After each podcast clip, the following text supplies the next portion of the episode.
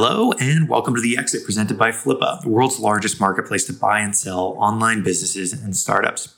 The Exit is a 30-minute podcast featuring amazing entrepreneurs who have been there and they have done it. The Exit talks to operators who have bought and sold businesses of all different sizes. You learn how they did it, why they did it, and get exposure to the world of exits. It's a world occupied by a small few, but accessible to many. Now, this is an episode I've been wanting to do for a long time. I sit down with Cyrus Ghazanfar. He's a really cool entrepreneur who talks through his experience starting a company called Pilota. This was started in 2019. They go through 500 startups, the startup accelerator that I'm very familiar with, spent a lot of time at 500 in San Francisco. And we talk about the startup Pilota that him and his friends started when they were in college, and they got, some early traction. And this was a piece of technology that would help almost like an insurance for flights. So when something got canceled, a flight, could get covered by this insurance policy that would get you rescheduled and rebooked on a different flight in the event that something happens. So really cool product, really great idea. And what happened was the pandemic. And this is something that I really wanted to do an episode on because this walks through just the raw, really deep story behind an acqui-hire acquisition from a larger company during the midst of the pandemic. I know hundreds of entrepreneurs that I've talked to over the years since the pandemic that similar stories have happened. And I wanted to do this episode really to highlight that, a true founder and a true entrepreneur is going to continue regardless of what happens. And what we go through, the story with Pilota, flights really just completely freezing during the pandemic, really just shows the ambition and the drive that entrepreneurs like Cyrus have. So he started a new company called Beagle that helps people, solve the inefficiencies of 401(k)s. And he's working on that currently, but digging into Pilota is a really special story.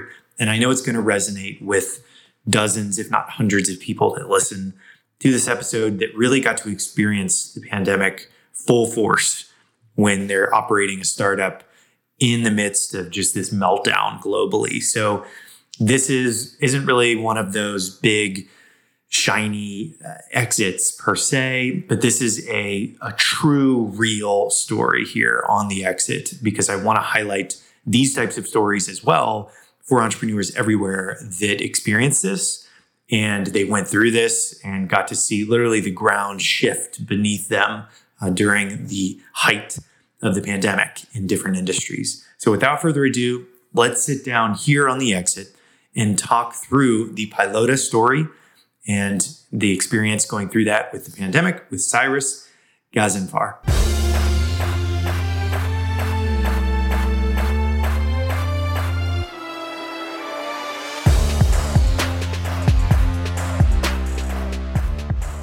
All right, I am here with Cyrus Ghazanfar, the co-founder and CTO at Beagle. How's it going, Cyrus? Good, and yourself? Thank you for having me. Yeah, I'm excited to dig into your exit. Before we get into that, let's talk a little bit about your background. What got you into business and entrepreneurship? Yeah, so I'm Cyrus. Currently, I'm the co-founder of Beagle Financial. It's a fintech company for focusing on the 401(k) space. And then previously, I was co-founder of Pilota, the travel tech company that we're actually going to talk about today. I have a master's of engineering in computer science from Cornell University, and I've been an engineer for the past 10 years. I think what got me into entrepreneurship is the fact that I knew how to program, and that gives you a lot of independence. This power of creation is incredible, and that enabled me, to do whatever I like to do and be very flexible with that. And when I started my journey as a software engineer, I worked at different startups, and I liked that mentality, the grind. So, so that's why I embarked on this journey. Nice. So let's talk about the first startup, like the one that you dug into and you started. Let's talk about what that story was of how that began. Yeah. So the Pilota, we actually founded the company while doing our Masters of Engineering.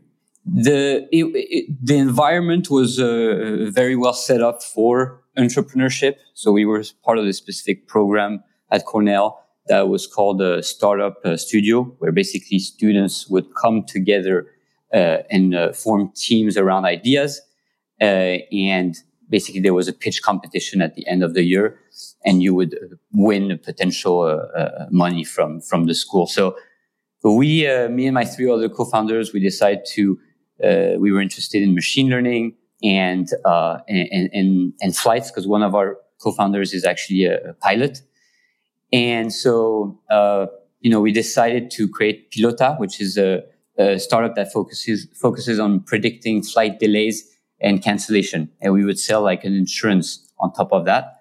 You can kind of think of it as a proactive travel insurance, as in if we detect in advance that your flight is going to be delayed a number of hours, we would book you on another flight at our cost, optimized for least disruption. So it was at the beginning, we were, it was more of a school project. It started out in this class, in this machine learning class. And then we saw some value that this could bring, and decided to take it to the next level. Nice. Very cool. And you started up with a couple co-founders. Did you, scale the team up, and what was that like over what period of time before the acquisition happened? Yeah. So we were only four, and we stayed a four-team member. The thing is, once we graduated from Cornell, we got some funding, right, from the school. And that was at the end of 2019. After that, we got into a 500 startup, accelerator in San Francisco. They were going to help us in our B2B approach. So we wanted to sell this to other travel management companies so that they could, offer that as a service to their travelers. That was in beginning of 2020. It's a 3-month program over there. After that, in March, like I said, in March 28th, that was around the period where we were graduating and start to raise a seed round. But COVID happened, and we weren't set up for success. There was no market anymore, right? There were no flights. So we spent a couple months. We were trying to kind of ride the wave, right? We thought we would last a couple months. So what we were trying to do, we pivoted at that time, a couple months after March 28th, to a flight and safety tool where we would basically give information. It was more of an information tool that gives you, the health and safety protocols that the particular aircraft you're flying on has implemented. We thought that would be attractive once the market, the flights start flying again after a few months, but that didn't happen, right? For the next year and a half, there was no flight. So at that time, actually, Hopper, which is the company that acquired us, Hopper, they approached us because they were working on something similar around their flight product. So they need some prediction tool for flight delays. So we started talking to them at that time. And a little bit after that, that was in maybe October, they were looking to hire a team that had specific expertise in flight and the combination of flight and machine learning. And so we were the right team for that. Except at that moment, I decided to leave and start a new company, Beagle.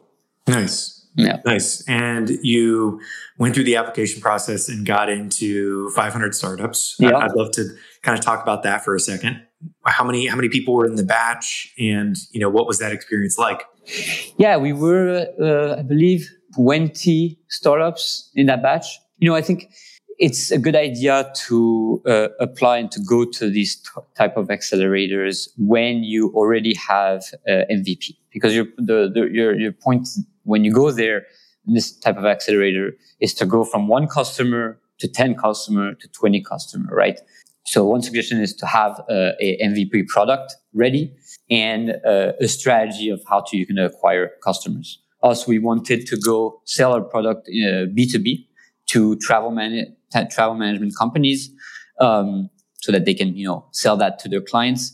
And we thought that 500 startup had some good expertise around B2B sales. Yeah. And with the program itself, you know, I think I've talked to quite a few people that have gone through programs. I went through Beta Spring myself once upon a time in Rhode Island. And they are very valuable to get to know not only investors and advisors, but other people that are entrepreneurs, like just being around others. And that mindset is so powerful to be there. Exactly. When you're again, like the grinding, being there, like, you know, on your right, there's another startup. On the left, it's another one. The exchange of ideas. You need to be in this type of environment where entrepreneurs are around you. That's how you get excited and motivated. Yeah. Yeah. It's hard today. Like people, you know, people are building startups behind their computer and working from home. You know, it's a different world, but yeah, like the community aspect is super important. Yeah. And the struggle, you know, when other people are struggling and are open about it, you can, you know, feel more comfortable about when you're struggling. You're like, right. Okay, it's normal. Yeah. It's a normal struggle. Yeah. You have to be very good with uncertainty because you're always uncertain in the startup.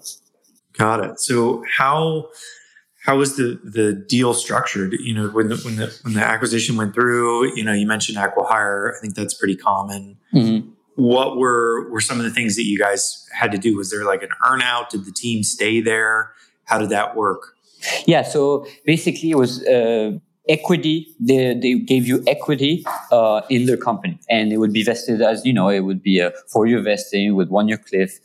Basically, something that you would get as an employee, except it was a larger number of shares, right? And funny enough, the team my co-founders decided not to stay after I think 6 or 8 months. So they ended up not getting anything, but that was basically the deal. We would give them the IP. There was no cash buyout for the IP. It was mainly for the team, but they would have access to the Pilota IP. Got it. Okay. And how long end to end did it take for? Because I'm familiar with these types of deals, and how long were you guys in? Yeah. I guess negotiations with them, and you had investors like 500 and stuff like that. So how did they come out? Yeah, it took about 5 months to come to a deal. I think it's what's really important during this time, because this was our first startup, right? And what's really important as a first time founder is to surround yourself with people that know this kind of deal flow. So your advisors, your investors, obviously, because they do a lot of those, so that you can get the right, you know, guidance from them. That's very important. Yeah. Because you don't know as a founder. You can look online, you can try to decipher and synthesize the information that the counterparty is giving you. But at the end of the day, like you said, also, it's a human thing, and surround yourself with the right humans, your advisors, your investors. Yeah. Yep. Definitely your environment has a lot to do with outcomes, with advisors, people who are in your corner, regardless of how things play out, I think is really important. And I think this is a good segue into being prepared. So the question comes out a lot, like how to prepare a company for something like this. So what tips could you share with other entrepreneurs out there about how you guys got prepared to go through this, and what you could share? Yeah. Unfortunately, I can't share that much just because I was not really involved since I started my company during that time, a new company. But what I can say is, you know, these deals often require the startup to create a data room, what they call data room, with all of your financials, your IP, any, like you say, any metrics that you keep track of. That's like very important. Yeah. Got it. And with timing, I mean, you guys had quite a crazy timing with COVID hitting and all the kind of mayhem that happened for startups all around the world, but especially in the flight, the flight space. So what could you share, you know, about timing for exits? Yeah. So, you know, we were obviously not in, we didn't have much leverage. You need to position yourself in such a way that makes you attractive and not desperate. Because if you don't have leverage and you look desperate, you will get a shitty deal. That's that's the reality. We're dealing with humans again. So us at that time, it was pretty obvious that we were in a hard, like we were in a kind of precarious situation because of the whole flight industry. But yeah, try to paint yourself in the best light possible and don't sound desperate, because those, at the end of the day, sounding desperate is going to affect the decision of the counterparty, and they will lowball you. Yeah, yeah. Agreed. Yeah. So something that we can dig into here is knowing what you know now, as the finale question that I ask everybody. Yeah. Knowing what you know now, what would you tell yourself 10 years ago before all of this? Learn how to program. This is the only, literally the only thing I can think of. Learn how to program. Learning how to program, it gives you independence. It gives you a power of creation that is pretty incredible. So yeah, I would tell myself that, definitely. Nice. And as a bonus question, you know, what's next for Pilota? Did it eventually get shut down? Is it still around? What's happening with the technology? I always like to ask. Eventually, it was shut down. So the team actually that acquired Pilota, the data science team that was working around this type of product, right? Flight delays and prediction, and they all got laid off. So there was some sort of restructuring. Times were bad, right, for everybody. Yeah. So yeah, currently it's over right now. Yeah. Yeah. And I think that's a pretty common aspect of acquisitions. And before we kind of dig into Beagle and everything, I want to talk really quickly about how conversations began with Hopper, I believe was the company. Could you share any sort of insights into what it was like when they approached you? Did you approach them? How did that back and forth happen, and how did that go? Yeah, I'm sorry, because I'm supposed to. This is something about about the Pilota exit, but I don't have much information about that. My co-founder and CEO Sonia Shah was the one dealing back and forth with the people involved on the M&A side at Hopper. Yeah, all good. But what all I can say, because this is about advice, right? Like, in general, you know, looking back, I think there's several big mistakes that we did. One, the biggest mistake is taking too long to ship a product. Like, the fastest you ship your product, the faster you can get feedback and the faster you can iterate. It's a time game, you know, in a startup. Like, every day you're burning money. Every day you're not iterating on your product. You're not getting feedback from customers. So we took too long. Of course, it was a deep tech travel startup. So there was some significant R&D that had to be done beforehand. But I think a simpler version of the product could have been launch earlier. So timing is very important. You have to launch as soon as possible, even if your product is half-assed done. You need to get that. The second one that's looking back also we really regret is you can't be scared of pivoting. You know, for us, when COVID happened, we were like, okay, it's going to come back. The travel industry is going to come back. We've spent so much time. We spent the whole year working on this. It's our baby. We had a hard time pivoting. That's, in retrospect, this was like the worst, one of the worst decisions ever. because, you know, the markets change. You have to be adaptable. That's what you are as a founder, especially if you're in this pre-seed stage. Mm-hmm. So yeah, if I didn't give you the answers you wanted about the other one, but this is really, for me, I think it's very important. Today, I abide by that rule. I've evolved as a founder, and everything is about speed of execution. Yeah.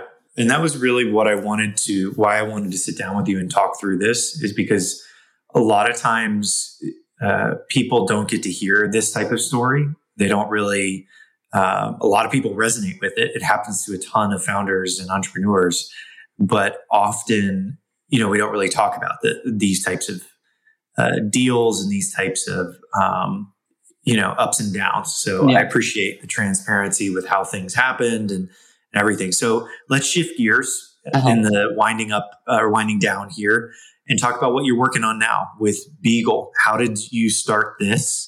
Yeah. And, what are you working on? Yeah.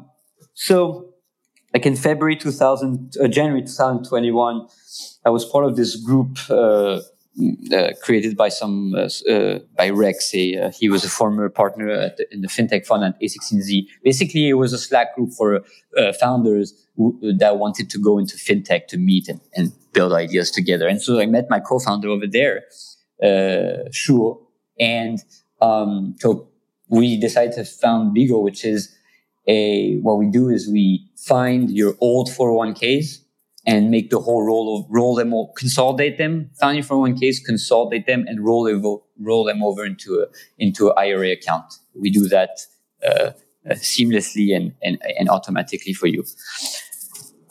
So that currently into October 2021 we raised a seed round. Currently, we're already profitable, which is pretty crazy, only after a few months of launching. And yeah, I think this is this new startup, and this has happened to like your first startup it's very rare that your first startup succeeds. It's very rare that your second startup succeeds. But as you fail, you learn. And I think today I understand more about how to function and how to execute as a founder. And today we're in a pretty good position with Beagle. Got it. Very cool. Well, those are all the questions that I have for you, Cyrus. Where can people go and learn more about what you're working on? Yeah, you can go to meetbeagle.com.